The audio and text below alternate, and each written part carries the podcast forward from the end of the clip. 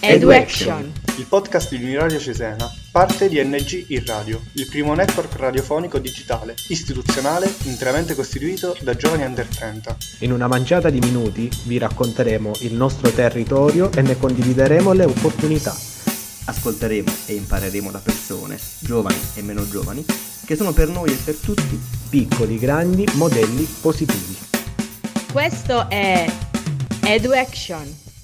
Oggi abbiamo come ospite Gianluca, giovane delegato per l'Italia al congresso delle autorità locali e regionali del Consiglio d'Europa. Benvenuto. Per iniziare ti chiederei di raccontarci in cosa consiste il ruolo che stai ricoprendo. Grazie mille per l'invito, eh, vado dritto al punto. Come giovane delegato al Consiglio d'Europa abbiamo la possibilità di partecipare insomma, alle sessioni che coinvolgono le autorità locali e regionali, quindi parliamo di sindaci, di assessori a livello locale, appunto anche regionale, e ci sono alcune tematiche su cui il congresso sta lavorando in particolare quest'anno. Io ho seguito direttamente quello sullo youth work, quindi sul lavoro giovanile, e anche qual è insomma il ruolo e quale dovrebbe essere il ruolo a livello anche di supporto e di, di attività del, delle autorità locali e regionali. Più ad ampio spettro, insomma, il congresso lavora su tante tematiche anche insieme alle, alle altre istituzioni del Consiglio d'Europa. Bene, quindi come giovane delegato sicuramente sarai a conoscenza di tutte le opportunità che l'Unione Europea offre a noi giovani. Riesci a farci una breve panoramica delle varie possibilità?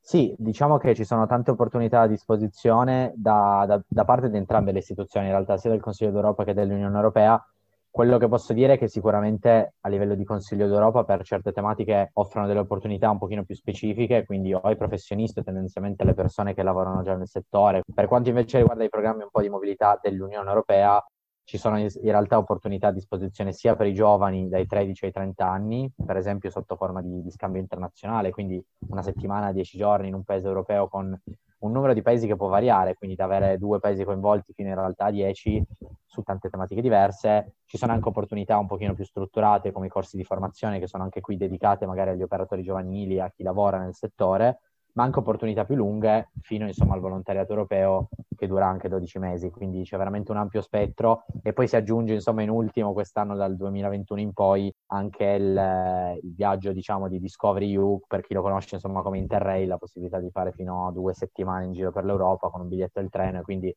è un'altra, un'altra freccia ecco, che si aggiunge al programma Erasmus+.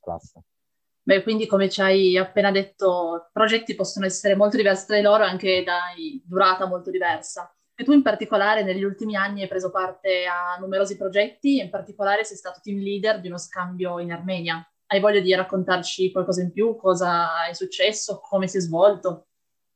Sì, devo dire che io sono sempre stato molto fortunato, in realtà poi parlo del periodo pre-Covid ormai, dove ovviamente le cose funzionano in maniera un po' diversa, però sono stato molto fortunato a trovare tante opportunità. In alcuni casi comunque c'è sempre stata una competizione a livello di persone che si volevano candidare, perché ci sono dei progetti che, e meno male lo sottolineo, riescono comunque a trarre no, più candidature, più giovani interessati. Purtroppo in altri casi questa cosa non succede. Però quel progetto è stato un progetto molto speciale, insomma, che mi ha, mi ha dato tanto a livello anche personale. È un progetto appunto che si è tenuto in Armenia ed è addirittura un progetto che ha avuto due fasi, nel senso che c'è stata una visita preparatoria che viene anche inclusa nei progetti di scambio Erasmus Plus quando per esempio si va a trattare una dinamica particolare oppure si va in un paese magari lontano, come in questo caso l'Armenia, per cui si va, una,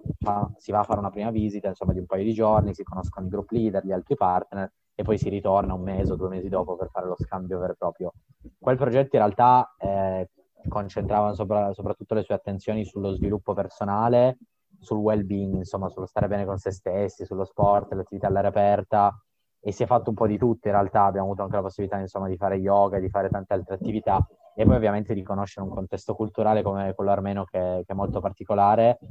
anche insomma pre quello che è successo poi più recentemente con il conflitto tra l'Armenia e l'Azerbaijan, però devo dire che è stato un progetto che comunque ti porta veramente in una zona del mondo che non è lontana, lontanissima dall'Europa, però in realtà la condizione anche di vita e sociale è molto molto diversa, quindi è stata una bellissima esperienza, sono, sono stato molto contento di poter essere il team leader e quindi di supportare, ecco, tra virgolette, altri cinque ragazzi italiani che sono, sono partiti con me. Oltre quindi a questo scambio che ha avuto una durata inferiore rispetto ad altre cui ho preso parte, possiamo citare come tue esperienze personali il volontariato europeo di cinque mesi in Portogallo. Cosa hai fatto in questo progetto? Come ti sei preparato soprattutto per partire e quali sono le attività che hai svolto lì sul territorio e cosa hai imparato? Cosa ti Allora, devo dire che col Portogallo ho un, un, collegamento un po' speciale, nel senso che ci sono stato più volte, in realtà sono tornato anche quest'anno, insomma, verso settembre 2020, al sud, nel sud del Portogallo per fare una specie di tirocinio che rientra sempre in Erasmus Plus, in questo caso erano sei settimane.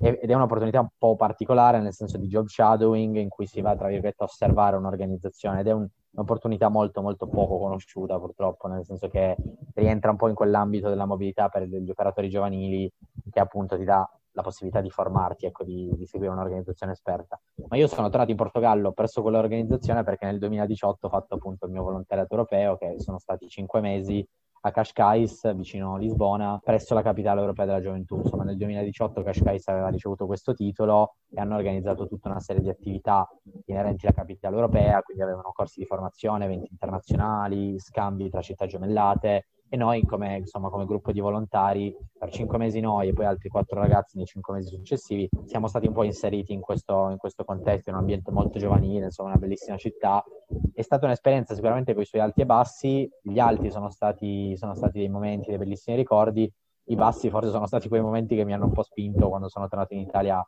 ad impegnarmi anche nel settore giovanile, nel, nella mobilità europea, quindi conservo comunque un ricordo positivo che mi ha spinto ecco, a migliorarmi dopo, dopo quell'esperienza. Beh, quindi appunto da quanto ci ha raccontato l'Unione Europea piena, ricca di opportunità che noi giovani possiamo accogliere, ma come trovare queste opportunità che l'Unione Europea ci offre, dove informarci per appunto avere un'idea di ciò che possiamo fare?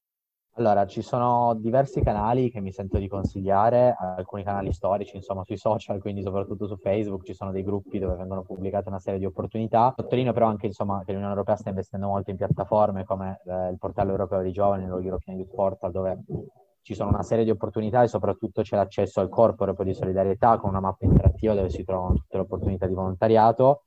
consiglio anche insomma, di provare a contattare un'associazione locale che sia della rete Eurodesk, della rete Europe Direct, ma soprattutto delle associazioni che si occupano di mobilità,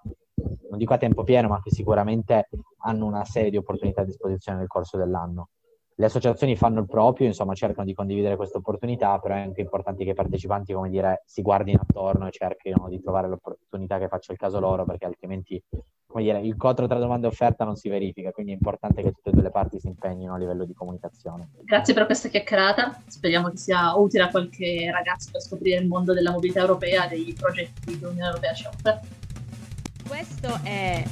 EduAction. EduAction vi dà appuntamento alla prossima puntata. Questo progetto è finanziato dal bando ANG in Radio più di prima dell'Agenzia Nazionale per i Giovani con fondi del Dipartimento per le Politiche Giovanili e Servizio Civile Universale della Presidenza del Consiglio dei Ministri e dal programma Erasmus Plus dell'Unione Europea. Education.